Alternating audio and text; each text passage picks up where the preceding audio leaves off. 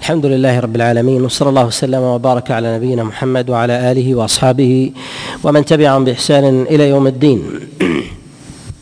ففي هذا اليوم الثامن عشر من شهر ذي الحجة من العام الخامس والثلاثين بعد الأربعمائة والألف نتكلم أو نكمل ما تقدم معنا من الأحاديث المتعلقة بصلاة الجمعة. وقد أشرنا في المجلس السابق على شيء من هذه الأحكام المتعلقة بها مما يتعلق بعدد صلاة الجمعة. نتكلم في هذا اليوم في شيء أو عن شيء من تلك الأحاديث. وأول هذه الأحاديث هي ما يتعلق بهدي النبي صلى الله عليه وسلم قبيل صلاة قبيل صلاة الجمعة. وذلك من العمل. وذلك مما يتعلق بتسليم النبي صلى الله عليه وسلم وصفته وأول هذه الأحاديث هو حديث عبد الله بن عمر عليه رضوان الله تعالى أنه قال كان رسول الله صلى الله عليه وسلم إذا دنا يوم الجمعة سلم على من كان عنده فإذا صعد على المنبر سلم على الناس ثم جلس. هذا الحديث قد أخرجه ابن عدي في كتابه الكامل وكذلك أيضا البيهقي وابن المنذر في كتابه الأوسط وابن عساكر في كتابه تاريخ دمشق. أخرجوه من حديث الوليد بن مسلم عن عيسى بن عبد الله بن الحكم بن النعمان بن بشير. يرويه عن نافع عن عبد الله بن عمر عن رسول الله صلى الله عليه وسلم. وهذا الحديث حديث حديث منكر. وهذا الحديث حديث منكر. وذلك أنه قد تفرد بسنة عن النبي عليه الصلاة والسلام وهي السلام مرتين. السلام على من مر عنده عند دخوله المسجد لمن كان قريبا منه والثاني في سلامه عليه الصلاة والسلام لما صعد المنبر واستقبل الناس سلم على الناس جميعا. وهذا لا يحفظ عن رسول الله صلى الله عليه وسلم ولم يرد عنه ولم يرد أيضا في عمل الخلفاء الراشدين. وإنما جاء عنه من حديث عبد الله بن عمر هذا. وهذا الحديث منكر وهو معلول بعلل متعددة إسنادية ومتنية. أما بالنسبة للإسنادية فإن هذا الحديث لا يعرف إلا من حديث الوليد بن مسلم. يرويه يروي هذا الحديث عن عيسى ابن عبد الله ابن الحكم بن النعمان بن بشير الأنصاري. وهذا الحديث بتفرد الوليد بن مسلم كاف لإعلاله ولكن أيضا تضمن أيضا أن هذا الحديث يرويه عيسى بن عبد الله الأنصاري وهو ضعيف الحديث وهو ضعيف الحديث. قد أعله به جماعة من النقاد كابن عدي رحمه الله في كتابه الكامل فإنه لما أخرج هذا الحديث من طريقه قال لا يتابع لا يتابع عليه وكذلك أيضا قد أشار إلى هذا ابن حبان رحمه الله. أشار ابن حبان رحمه الله إلى تفرد تفرد عيسى بن عبد الله الأنصاري في هذا الحديث عن نافع عن عبد الله بن عمر عن رسول الله صلى الله عليه وسلم. وكذلك أيضا من علله وهي العلة الثالثة الإسنادية أن هذا الحديث يروى من حديث نافع عن عبد الله بن عمر ونافع له أصحاب كثر يروون حديثه من الثقات الكبار من أهل المدينة من أهل المدينة وغيرها. فلم يروي أحد من الثقات ولا من الفقهاء المعروفين. من أهل الحجاز هذا الحديث عن عبد الله بن عمر وإنما تفرد به تفرد به عيسى بن عبد الله الأنصاري. وهذا دل على أنه ليس معروفا في حديث نافع وليس أيضا معروفا في حديث عبد الله بن عمر عن النبي عليه الصلاة والسلام. وكذلك أيضا من وجوه إعلاله أن هذا الحديث تضمن سنة عملية. سنة عملية وهي السلام مرتين وهي السلام مرتين. مرة على من دنا منه قبل صعوده المنبر والمرة الثانية على من صعد على من استقبله عند صعوده صعوده المنبر. وهذا لا يعرف عن رسول الله صلى الله عليه وسلم قولا ولا يعرف عن النبي عليه الصلاة والسلام عملا ولا كذلك أيضا في عمل الخلفاء الراشدين مع اشتهار العمل وبروزه مع اشتهار العمل وبروزه. وذلك أن مثل هذا العمل يشهده الناس ومثله ينقل وقد نقل ما هو أقل منه من عمل رسول الله صلى الله عليه وسلم. وكذلك أيضا فإن هذا الحديث لم يروه أصحاب الأصول من أصحاب الصحاح والسنن والمسانيد وإنما تفرد به أصحاب هذه المصنفات. كابن عدي وكذلك أيضا البيهقي وغيرهم. وأمثال هؤلاء يروون الأحاديث المرفوعة مما يوافق أصحاب المسانيد ويتفردون أيضا عن عنهم. فما تفردوا به من الأحاديث فإنه يحترز يحترز منه فإنه يحترز يحترز منه ومنه هذا الحديث هو حديث عبد الله بن عمر عن رسول الله صلى الله عليه وسلم. الحديث الثاني هو حديث جابر بن عبد الله عليه رضوان الله أن رسول الله صلى الله عليه وسلم كان إذا صعد على المنبر سلم. كان إذا صعد على المنبر على المنبر سلم. هذا الحديث أخرجه ابن ماجه في كتابه السنن ورواه كذلك أيضا الطبراني. من حديث محمد بن زيد بن المهاجر عن محمد بن المنكدر عن جابر بن عبد الله عن رسول الله صلى الله عليه وسلم.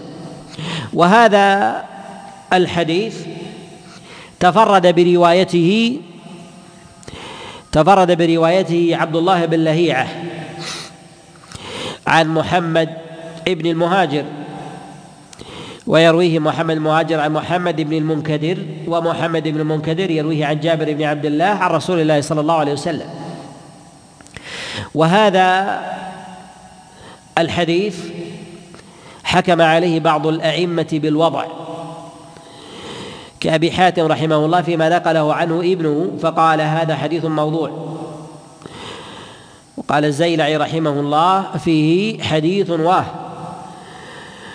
والعلة في ذلك والعلة في ذلك ليست بتفرد عبد الله بن ليعة فقط في هذا الحديث وإنما أن مثل هذا الحديث هو سنة عملية مستفيضة. تنقل وتشتهر إسنادا. فلما لم يرويها الكبار من الثقات الحفاظ دل على رد هذا الحديث وعدم الاعتبار به. ولهذا نقول قد تثبت السنة عمليا ولكنها لا تثبت اسناديا. فإذا رواها بعض الضعفاء اسنادا بإسناد مثله يحمل لو نقلت. فهذا يدل على نكارة المنقول. فهذا يدل على نكاره نكارة المنقول. ولهذا حكم أبو حاتم رحمه الله على هذا الحديث بالوضع. حكم عليه عليه بالوضع. يعني أنه مكذوب ليس من المروي عن رسول الله صلى الله عليه وسلم. وهنا في حال النبي عليه الصلاة والسلام في سلامه عند صعود المنبر نقول تدل عليه الأصول. تدل عليه الأصول من سلام الداخل على الناس. من سلام الداخل على الناس أو القائم على الجالسين. وغير ذلك من الأدلة التي تدل تدل على هذا على هذا المعنى تدل على هذا المعنى وهو مستفيض. ولكن الحكم يتعلق بمثل هذا الموضع الحكم يتعلق بمثل هذا الموضع وهو السلام عند عند استقبالهم. فهل التسليم في ذلك هو من السنة ثابتة عن النبي عليه الصلاة والسلام قولا أم جرى على ذلك على جرى على ذلك العمل؟ نقول جرى على ذلك العمل. جرى على هذا العمل ولم تثبت عن رسول الله صلى الله عليه وسلم فعلا ولا قولا. ولهذا لما تفرد عبد الله بن لهيعة بهذا الحديث دل على نكارته ثم أيضا إن هذا الحديث يرويه محمد بن المنكدر عن جابر بن عبد الله. ومحمد بن المنكدر هو من الرواة الثقات الذين يروي عنه الرواة الحفاظ أصحاب الموازين الثقيلة من أهل الحجاز وغيرهم فيروي عنه سفيان بن عيينة ويروي عنه كذلك سفيان الثوري. فلماذا لم يروي عنه هذا الحديث هؤلاء الكبار؟ وهذا أيضا قرينة على رده. وينبغي لطالب العلم إذا نظر في حديث من الأحاديث ألا ينظر إلى ثقة الرواة مجردة بل ينظر إلى المفقودين الذين هم أولى بحمل مثل هذا الحديث بحمل مثل هذا الحديث. فإن هذا الحديث أولى بحمله الكبار من أصحاب محمد بن المنكدر كابن عيينة وكسفيان الثوري. فلما لم يروه دل على نكارة هذا دل على نكارة هذا هذا الحديث. ولهذا تنكب أصحاب الأصول إخراجه. تنكب أصحاب الأصول إخراج إخراج هذا الحديث مع الاستفاضة بروايته عملا عن رسول الله صلى الله عليه وسلم. ولهذا عن الخلفاء الراشدين والخلفاء الراشدون عليهم رضوان الله تعالى يجرون في ذلك على العمل على النبي عن النبي عليه الصلاة والسلام. ومن القرائن أيضا في أبواب العلل أن الأئمة والحفاظ والنقلة من أهل الرواية والحفظ والضبط إذا رووا حديثا إذا رووا حديثا أو اثرا أو خبرا موقوفا على أحد من الصحابة أو مقطوعا واحتجوا به على مسألة من المسائل فهذا قرينة على عدم صحة المرفوع. فعلى عدم صحة المرفوع. فنجد أن الذين رووا الموقوف على السلف من الصحابة والتابعين هم أوثق من الذين رووا المرفوع. هم أوثق من الذين رووا المرفوع. فإذا رأينا أن الذي روى الموقوف هو أوثق وأجل منزلة ممن روى المرفوع فهذا قرينة على فهذا قرينة على رد المرفوع وعدم قبوله. على رد المرفوع وعدم وعدم قبوله.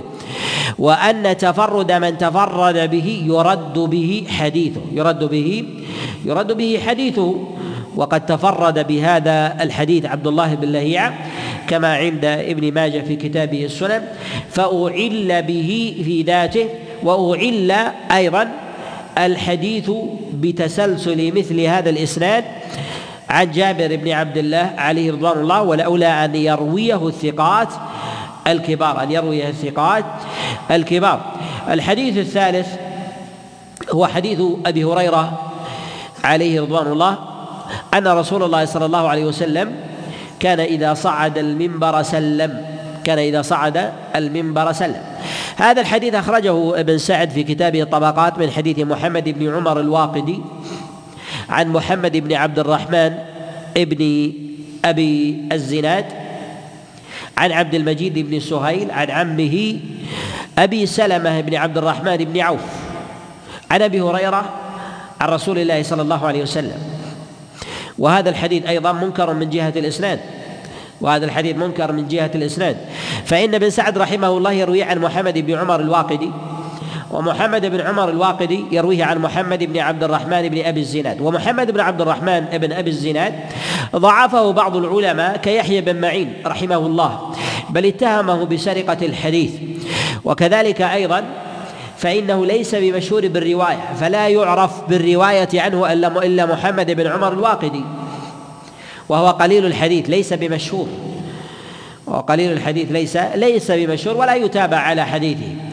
وقد روى هذا الحديث عن عبد المجيد بن سهيل ابن عبد الرحمن بن عوف. وأبو سلمة هو عم عبد المجيد بن سهيل. وأبو سلمة بن عبد الرحمن بن عوف يرويه عن أبي هريرة عن رسول الله صلى الله عليه وسلم. وقد تفرد بهذا الحديث الواقدي عن محمد بن عبد الرحمن. والواقدي متروك الحديث وإن كان راوية عارفا بالتاريخ والسير والمغازي وأحاديث الفتن والملاحم إلا أنه في أبواب الأحكام مردود الحديث. وكذلك أيضا فإن محمد بن عبد الرحمن يظهر والله أعلم أنه لفق هذا الحديث. فإن هذا الحديث الذي رواه ابن سعد في كتاب الطبقات رواه سردا طويلا. رواه سردا طويلا في حال النبي عليه الصلاة والسلام في سننه وصلاته وكذلك أيضا في قيامه على المنبر. ومثله لا يأتي تاما إلا بدمج حديث إلى حديث وتلفيق لفظ إلى آخر. فيظهر أن هذا الحديث ليس من حديث عبد المجيد بن سهيل ولا من حديث أبي سلمة ولا من حديث أبي هريرة. وإن كان عند بعضهم ربما بعض ألفاظه. إلا أنه منكر بهذا إلا أنه منكر بهذا التمام. ويظهر من سرقة الحديث إذا روى الضعيف حديثا طويلا وسرده مما لا يسرد عادة ولا يضبطه الراوي ولو علت منزلته من الصحابة في موقف واحد عن رسول الله صلى الله عليه وسلم. فإنه ساق حديثا طويلا منه هذه اللفظة أن النبي عليه الصلاة والسلام كان إذا صعد المنبر سلم ومعلوم أن المواقف لا تسرد. فكيف يعلم أن النبي عليه الصلاة والسلام صلى في بيته كذا ثم جاء ثم توضأ ثم جاء وسلم على الناس ثم فعل ثم يحكي حال النبي عليه الصلاة والسلام في سياق واحد في سياق واحد. فإذا ضبطها الأول لا يضبطها الثاني ثم أيضا تحتاج إلى ملازمة دائمة. ومثل هذا ومثل هذا يعمد إليه أصحاب السير. لأنهم يعتادون على سرد التاريخ والقصص والحكايات فيلفقون رواية إلى رواية ويدمجونها بإسناد واحد. وهذا هو ظاهر من فعل الواقدي هنا من فعل الواقدي أو محمد بن عبد الرحمن أو محمد بن عبد الرحمن في هذه في هذه الرواية. فيظهر أنه سرق حديث غيره فجعله إلى حديثه فجمع فيه في سياق تام ليس من حديث بعضهم. ليس من حديث من حديث بعضهم.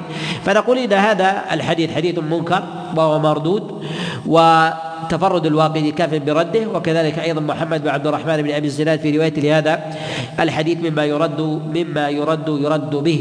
وكذلك أيضا إهمال أصحاب الأصول لمثل هذا الحديث مع الحاجة إليه ووفرة الأحكام فيه بطوله وسرد المعاني فيه مما يفتقر إليه في أحكام العبادات.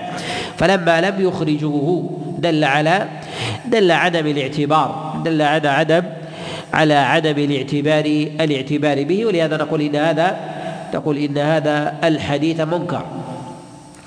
الحديث الرابع هو حديث عطاء ابن أبي رباح أنه قال كان رسول الله صلى الله عليه وسلم إذا صعد المنبر سلم يعني يوم الجمعة.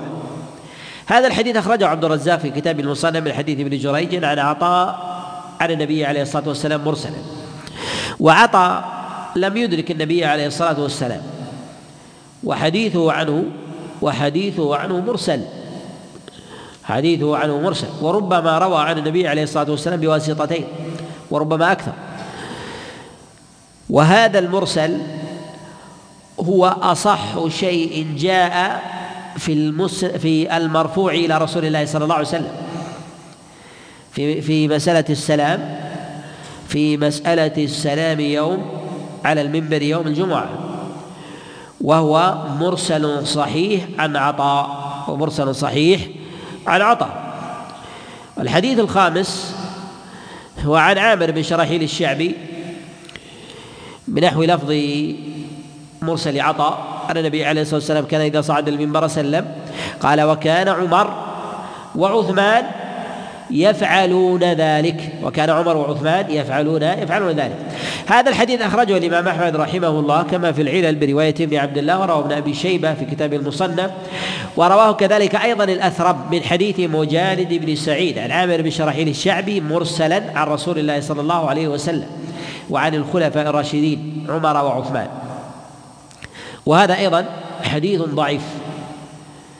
ومراسيل الشعبي ضعيفة. ويروي هذا الحديث عن عمر وعثمان ولم يدرك الشعبي عمر ولا عثمان. ولم يدرك الشعبي عمر عمر ولا عثمان. وحديثه ضعيف مرفوعا وموقوفا. حديثه ضعيف مرفوعا وموقوفا ومرسل عطاء أصح من مرسل من مرسل الشعبي وذلك من وجهين. الوجه الأول أن مراسيل عطاء هي أصح من مراسيل من مراسيل الشعبي لمن سبرها. وعطى أكثر تحري من الشعبي عطى أكثر تحري من من الشعبي الأمر الثاني أن مرسل الشعبي جاء من حديث مجالد بن سعيد ومجالد بن سعيد سيء الحفظ ويروي عن عمر بن شرحيل الشعبي وأما مرسل عطاء فهو من حديث ابن جريج عن عطاء. فمرسل عطاء صحيح عن عطاء ومرسل الشعبي ضعيف عن الشعبي. وعلى هذا نقول إن ما جاء عن عطاء إنما هو إنما هو أصح شيء في الباب عن النبي عليه الصلاة والسلام. وأما ما جاء عن الخلفاء الراشدين فأصح ما جاء في ذلك. ما جاء عند ابن أبي شيبة من حديث أبي نضرة عن عثمان بن عفان أنه كان إذا صعد على المنبر سلم. وإسناده صحيح عن عثمان بن عفان. وإسناده صحيح عن عثمان ابن عفان عليه رضوان الله. وجاء أيضا ذلك عن ابن الزبير وعمر بن عبد العزيز أنهم كانوا يسلمون. ولا يثبت عن أحد من أصحاب رسول الله صلى الله عليه وسلم ولا عن أحد من التابعين أنه ترك السلام أو كرهه أو نهى عنه عند الصعود على المنبر. وإنما أوردنا هذه الأحاديث أن ثمة بعض الأئمة قال بعدم سنية بعدم سنية سلام الخطيب عند صعوده. وهذا القول مروي عن مالك وعن أبي حنيفة. وهذا القول مروي عن مالك وعن أبي حنيفة. ولأجل هذا أوردنا هذه الأحاديث وبينا أن الثابت في ذلك إنما هو من عمل الخلفاء الراشدين. فثبت ذلك عن عثمان والنبي صلى الله عليه وسلم يقول كما جاء في المسند والسنن من حديث العرباض بن سارية قال عليكم بسنتي وسنة الخلفاء الراشدين المهديين من بعد فالمنقول في ذلك عمل لا يعرف خلافه. دلت على معانيه الأصول العامة. دلت على معانيه الأصول الأصول العامة. ولعل ما جاء عن مالك رحمه الله وعن أبي حنيفة ليس المراد بذلك هو عدم مشروعية السلام بعينه وإنما بموضعه. وكأنهم يشيرون إلى أنه لو سلم قبل صعوده المنبر لكفاه. وكأنه كأنهم يشيرون على أنه لو سلم قبل صعوده المنبر على الناس لكفاه فالقول بالسنية يتعبد به عند الصعود وقبل جلوس الخطيب على منبره أن يسلم تشريعا في مثل هذا الموضع. أن يسلم تشريعا في مثل هذا الموضع. وكأنهم جعلوا الأمر على إطلاقه. وكأنهم جعلوا الأمر على إطلاقه. فيسلم الداخل على الحاضرين أو على الجالسين أو على القائمين ويكفي في ذلك. سلم في أدنى المنبر أو سلم في أعلاه فلا يتقيد بموضع فيه. فلا يتقيد بموضع فيه. وهذا أمثل ما يحمل عليه كلام ما جاء عن الأئمة عليهم رحمة الله بعدم سنية سلام الخطيب. بعدم سنية سلام الخطيب. وإلا لا يظن بمثلهم عدم مشروعية السلام على الإطلاق. عدم مشروعية السلام على الإطلاق فهذا أمر متواتر تواترت به الأدلة في السنة وكذلك أيضا جرى وكذلك أيضا جرى جرى عليه عليه العمل. فلو سلم عند دخوله الناس مع باب في قبلة المسجد أو كان الناس قليل قد عمهم بسلام إذا دخل من خلفهم من غير تخطي الرقاب. فإن ذلك على قولهم يكفي عن السلام عند صعوده. ومن قال بثبوت ذلك سنة جعله سنة أن يسلم عند دخوله وقبل جلوسه على المنبر. وقبل جلوسه على وقبل جلوسه على المنبر ولو سلم في أصل المنبر أو عند أو عند عند دخوله أو عند دخوله. وهذه الأحاديث هي الأحاديث الواردة في هذا الباب وهي على ما أشرنا. الحديث السادس ونتكلم هنا عن الأحاديث التي جاءت عن النبي عليه الصلاة والسلام. وكذلك أيضا ما جاء في الموقوف كذلك ما جاء في الموقوف في الأحاديث في السنة القبلية قبل صلاة الجمعة في السنة القبلية قبل صلاة صلاة الجمعة. الحديث السادس وهو أول الأحاديث المتعلقة بالسنة قبل الجمعة هو حديث عبد الله بن عباس عليه رضوان الله تعالى أنه قال كان رسول الله صلى الله عليه وسلم يصلي قبل الظهر قبل الجمعة أربعا. يصلي قبل الجمعة أربعا. هذا الحديث أخرجه ابن ماجه في كتابه السنن من حديث مبشر بن عبيد. عن الحجاج بن أرطاط عن عطية العوفي عن عبد الله بن عباس عن رسول الله صلى الله عليه وسلم أنه كان يصلي قبل الجمعة قبل الجمعة أربعا. روى هذا الحديث الطبراني في كتابه المعجم. قال وبعدها أربعا. وبعدها أربعا. هذا الحديث حديث منكر. تفرد به مبشر بن عبيد وهو متهم في حديثه. اتهمه بالوضع. الإمام أحمد رحمه الله. فقال أحمد رحمه الله كان يضع الحديث. وقد تفرد بهذا الحديث عن الحجاج بن أرطات. وهو كاف في رد هذا الحديث وعدم الاعتداد به ولا اعتباره وهو منكر الحديث كما قال ذلك البخاري. وقال النسائي متروك الحديث. وظاهر هذا الحديث وظاهر هذا الحديث الوضع. وظاهر هذا الحديث الوضع. وذلك من وجوه. أولها أن راويه متهم بالوضع كما قال أحمد رحمه الله كان يضع الحديث وجاء في رواية عنه شغله القرآن عن الحديث أحاديثه بواطيل. وكذلك أيضا فإن هذا الحديث مسلسل بالعلل. يرويه مبشر بن عبيد عن الحجاج بن والحجاج يرويه عن عطية العوفي والحجاج سيء الحفظ وعطية العوفي ضعيف الحديث يروونه عن عبد الله بن عباس. ومنها أيضا أن أنه جاء عن رسول الله صلى الله عليه وسلم خلاف هذا الحديث في السنة القبلية. جاء النبي عليه الصلاة والسلام في السنة القبلية خلاف هذا الحديث ويأتي ويأتي الإشارة إليه. منها ما هي في الصحيحين ومنها ما هي خارج الصحيحين. ويأتي الإشارة ويأتي الإشارة إليه بإذن الله. فنقول إن هذا الحديث ثبت عن رسول الله صلى الله عليه وسلم خلافه أن السنة القبلية بغير عدد. أن السنة القبلية بغير بغير عدد. وذلك ما جاء في البخاري من حديث سلمان الفارسي وما في مسلم من حديث أبي هريرة وما عند أبي داود من حديث عبد الله بن عمر وما عند أحمد رحمه الله من حديث أبي أيوب وأبي الدرداء وكذلك من حديث أبي سعيد الخدري في الصلاة من غير تقييد قبل قبل الجمعة وأن الثابت في التقييد إنما هو في السنة البعدية للجمعة لا القبلية. ومن أدلة بطلان هذا الحديث حديث عبد الله بن عباس أنه ثبت عن عبد الله بن عباس خلافه. أنه ثبت عن عبد الله بن عباس خلافه. وذلك أنه قد روى عكرمة عن عبد الله بن عباس أنه كان يصلي قبل الجمعة ثمان ركعات. أنه كان يصلي قبل الجمعة ثمان ركعات. وهذا العمل عن عبد الله بن عباس الموقوف يدل على ضعف المرفوع. وهذا من قرائن إعلال المرفوع بالموقوف وذلك أن الصحابي إذا روى حديثا مرفوعا وثبت عنه العمل بخلافه فدل هذا على عدم ثبوت هذا الحديث عنده لأنه لو كان ثابتا عنده لكان أولى الناس بالعمل هو.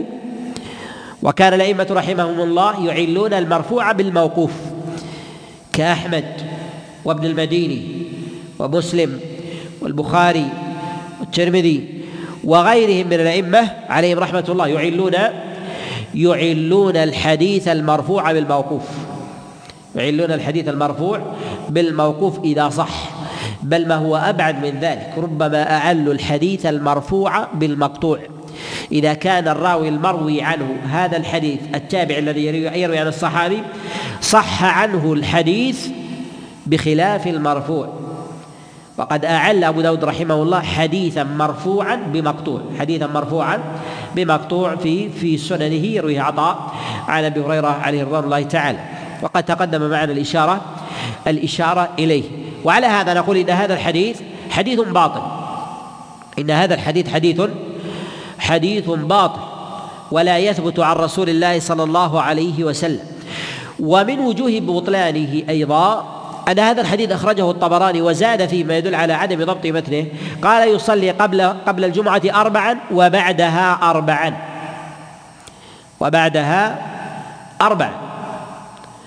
وهذا أيضا من وجوه أدلة عدم عدم ضبط ضبط هذا الحديث. ولهذا تركب إخراجه آه، البخاري ومسلم وكذلك أيضا الأئمة الذين يعتنون بضبط متون الأحاديث وكذلك أسانيدها كالنسائي وأضرابه وأضرابه. الحديث السابع هو حديث عبد الله بن مسعود عليه رضوان الله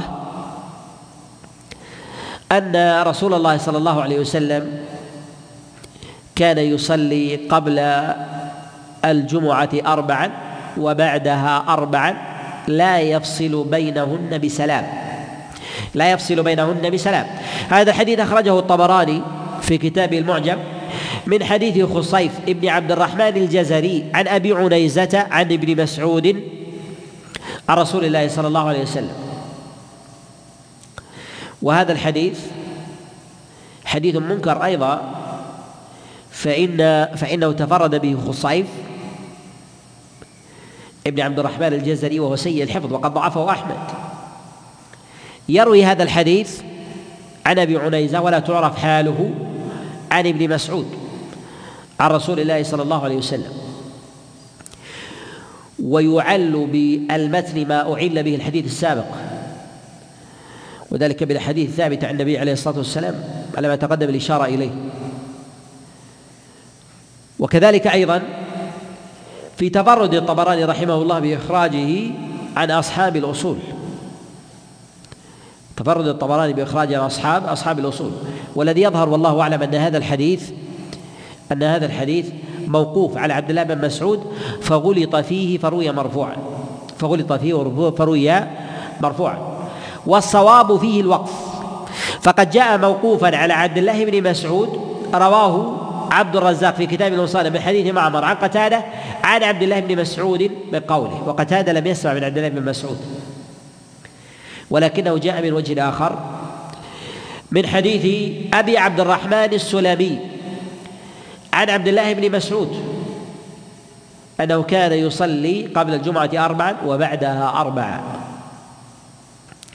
وجاء أيضا عن عبد الله بن مسعود من حديث محل الضبي عن إبراهيم النخعي عن عبد الله بن مسعود أنه كان يصلي قبل الجمعة أربعا وبعدها أربعا لا يفصل بينهن بسلام وهو موقوف عليه وهو الصواب فيظهر أنه قد وهم في حديث عبد الله بن مسعود الموقوف فجعل مرفوعا فرفعه من رواه كخصيف عن أبي عنيزه عن عبد الله بن مسعود فجعله مرفوعا إلى رسول الله صلى الله عليه وسلم.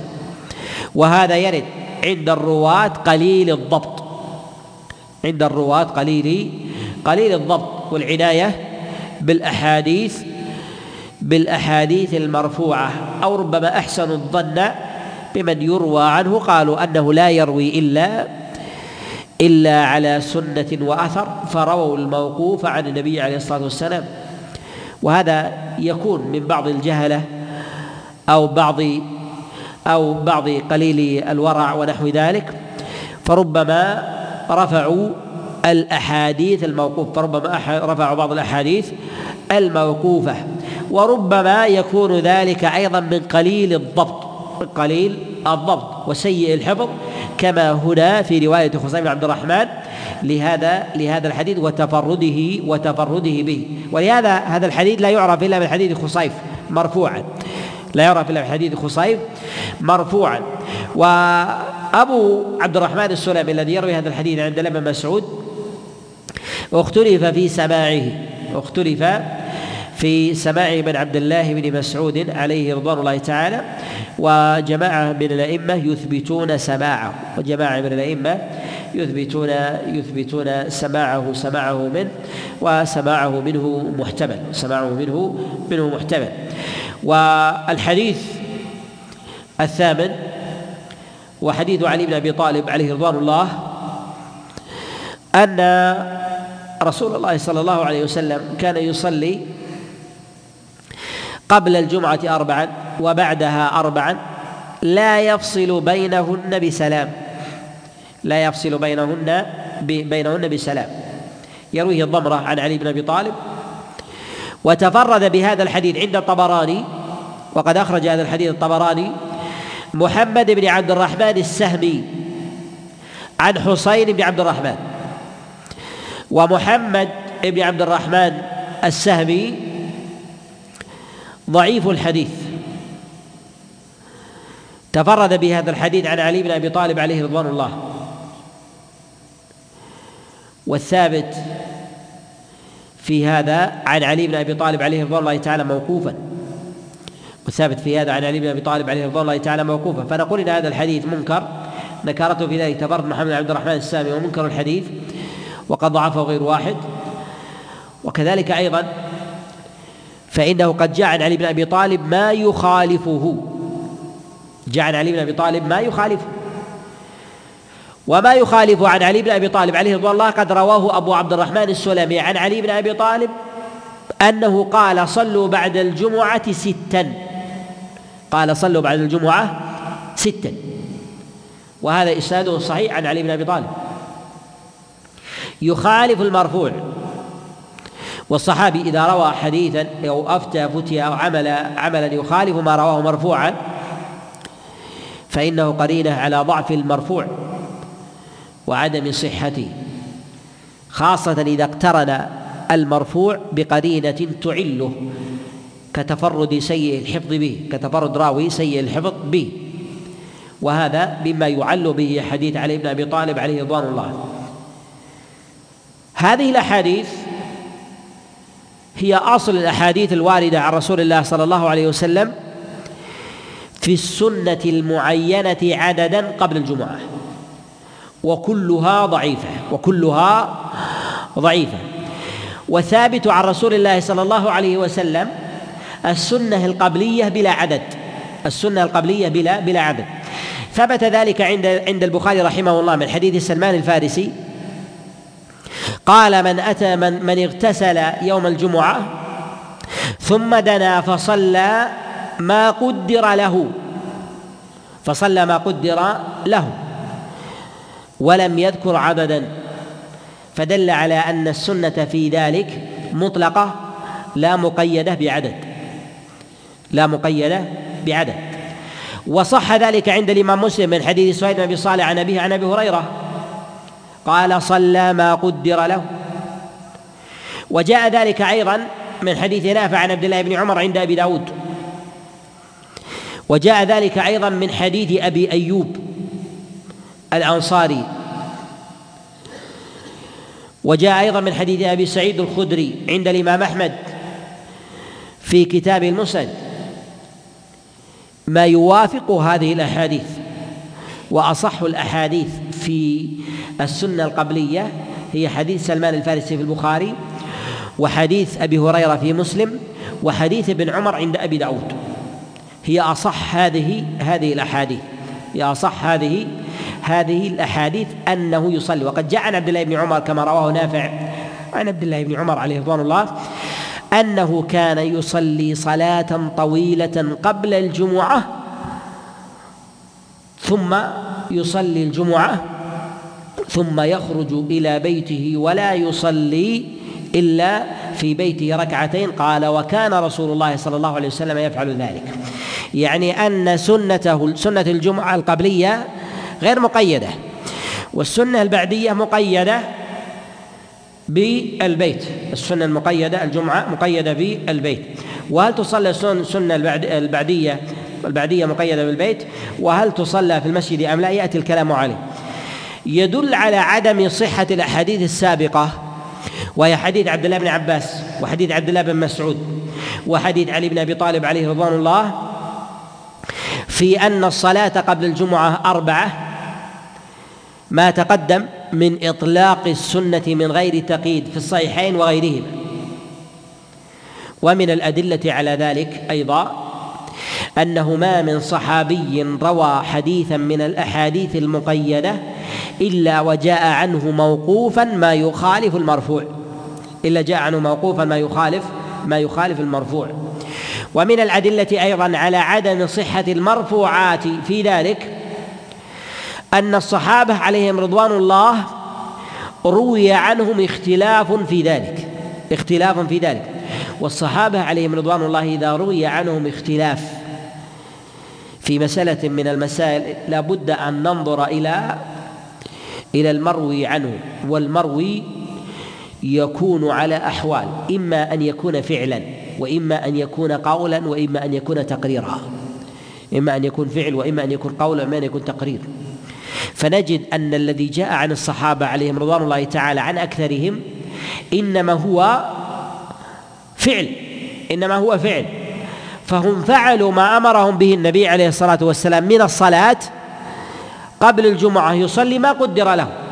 فحفظ عن هذا أربع وحفظ عن هذا ست وحفظ عن هذا اثنى عشر اثنى عشر وحفظ عن هذا ثمان وهكذا.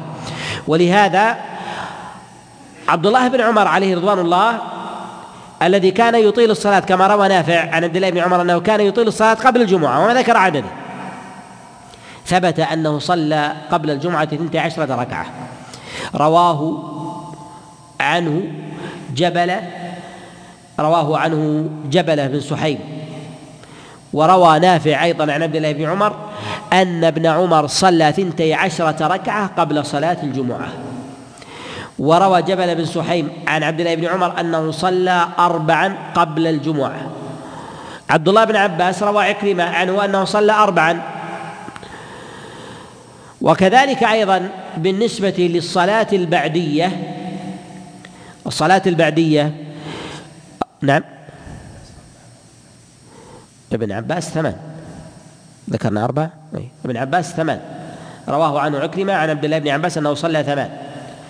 وعبد الله بن عمر عليه رضوان الله روي عنه أربع رواه جبل بن سحيم عنه وروي عنه أنه صلى ثنتي عشرة ركعة رواه نافع عن عبد الله ابن عمر عليه رضوان الله.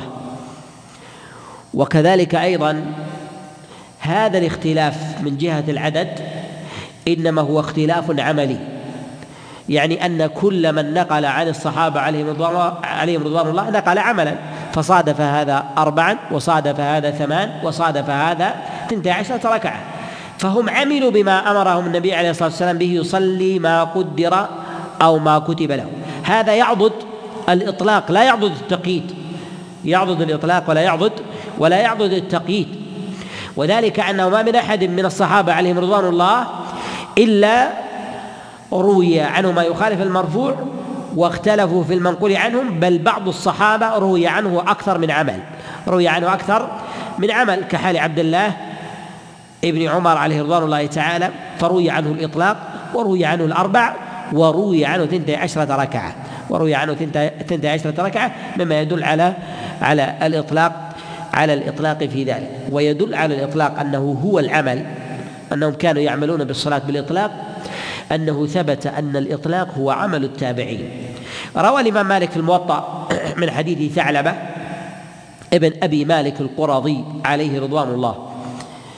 قال كنا زمن عثمان نصلي زمن عمر بن الخطاب نصلي حتى يخرج إلينا. فإذا خرج تحدثنا مع بعضنا وأخذ المؤذن بالأذان وأخذ المؤذن بالأذان. فيه أنهم كانوا يصلون حتى يأتيهم الإمام حتى يأتي الإمام. وجاء أيضا عند ابن أبي شيبة من حديث يزيد عن ثعلب بن أبي مالك القرظي قال كنا زمن عمر وعثمان. يعني أنه زمن الخليفة عمر بن الخطاب وزمن عثمان بن عفان كانوا يصلون ما قدر ما قدر لهم. كانوا يصلون ما قدر ما قدر لهم فكان عملا للتابعين يقرهم الصحابة عليهم رضوان الله تعالى على ذلك. وهذا يدل عليه الأحاديث الثابتة في ذلك عن النبي عليه الصلاة والسلام في ذلك ما تقدم في حديث سلمان وحديث أبي هريرة وحديث أبي أيوب الأنصاري وكذلك حديث أبي سعيد الخدري وغيرهم من أصحاب رسول الله صلى الله عليه وسلم في إطلاق الصلاة. أما بالنسبة للسنة البعدية نقول لا حاجة لإيراد ما جاء فيها باعتبار أن أنه ثبت في ذلك عن النبي عليه الصلاة والسلام السنة وثابت عن النبي عليه الصلاة والسلام في الصحيح من حديث عبد الله بن عمر أنه قال حفظت عن رسول الله صلى الله عليه وسلم ركعتين بعد الجمعة في بيتي ركعتين بعد الجمعة في بيتي فهل سنة الجمعة في البيت بإطلاق أم للإنسان أن يصليها في المسجد؟ أم للإنسان أن يصليها يصليها في المسجد. نقول إذا صلاها في المسجد يصليها يصليها أربعا. وإذا صلاها في في منزله يصليها ركعتين. يصليها ركعتين. وهذا عمل عبد الله بن عمر عليه رضوان الله. وهكذا عزاه إلى رسول الله صلى الله عليه وسلم. والعلة في ذلك العلة في ذلك حتى لا يتوهم الناس حتى لا يتوهم الناس أن أن الجمعة إنما هي ناقصة فيصلي سنة تجبرها لأنها كانت ظهرا اربعا فجبرها بركعتين فيصلي في المسجد أربع وإذا صلى في منزله يفصل بين الفريضة وبين النافلة حتى لا يقع في نفسه أنها تكميل للفريضة التي أداها. فالجمعة فريضة لا بدل عن الظهر لا ليست ظهرا وإنما هي وإنما هي مستقلة. ليست ليست ظهرا كصلاة الفجر وكصلاة العصر وكصلاة المغرب جعلها الله سبحانه وتعالى ليوم الجمعة حكما جعلها ليوم الجمعة حكما مستقلا حكما مستقلا. فمن فاتته رجع في امره كذلك إلى إلى صلاة إلى صلاة الظهر. فلا نقول إن الإنسان مخير بأدائها بل هي واجبة على من أوجبها الله عز وجل عليه. وتقدم معنا الإشارة على من تجب عليه الجمعة في آه، في في المجالس في المجالس السابقة. جاء عن عبد الله بن عمر عليه رضوان الله تعالى أنه رأى رجلا يصلي في المسجد ركعتين بعد الجمعة فجذبه فجذبه فقال أنا قصة الصلاة؟ كأنه يشير إلى هذا المعنى كأنه يشير إلى هذا إلى هذا المعنى أن المقصود في ذلك هو ألا يظهر. من فعل الإنسان تكميل لصلاة الجمعة. ولهذا نقول أنه يشرع للإنسان إذا صلى في المسجد أن يصلي أربعا متصلة وإذا صلى في بيته صلى ركعتين. أربعا متصلة حتى لا تكون تبعا للجمعة في النفس أو عند من يشاهد أو عند من يشاهد. فإذا اتصلت كان ذلك. ولهذا جاء ذلك عن عبد الله بن عمر وعبد الله بن مسعود أنهم كانوا يصلون أربعا لا يفصلون بينهن بسلام. لا يفصلون بينهن بسلام في هذا المعنى في هذا المعنى. و ومن صلى ركعتين في المسجد على سبيل الاعتراض فإنه لا بأس. وقد ثبت ذلك عن النبي عليه الصلاة والسلام كما جاء في حديث سهيل بن صالح عن أبيه عن أبي هريرة أن رسول الله صلى الله عليه وسلم قال صلوا بعد الجمعة أربعا. فإذا غلب أحدكم على حاجته فصلى ركعتين في المسجد فليصلي في بيته ركعتين. فيصلي في بيته ركعتين. يعني كأنه إذا أراد أن يصلي في المسجد فليصلي أربعا. جاء تفسير الأربع عن ابن مسعود وعبد الله بن عمر بأنها متصلة في ذلك موقوفا. وإذا صلى في بيته فإنه يصلي ركعتين. فالسنة في هذا أن يغير الإنسان. وأيها أكثر في هذا العمل نقول الأكثر والأظهر في هذا هو الصلاة في البيت. فيغلب عليه الصلاة في بيته ركعتين ويفعل في بعض الأحيان الصلاة الصلاة أربعة. وإذا خشي الإنسان على نفسه النسيان أو الصوارف التي تعرض له بعد صلاة الجمعة فيصلي في مسجد الإتيان بالسنة أولى من تركها الاتيان بالسنة أولى من تركها فكل سنة سواء كان ذلك الصلاة في المسجد أربعة أو الصلاة في البيت ركعتين. نكتفي بهذا القدر وأسأل الله عز وجل لي ولكم التوفيق والسداد والإعانة وصلى الله وسلم وبارك على نبينا محمد.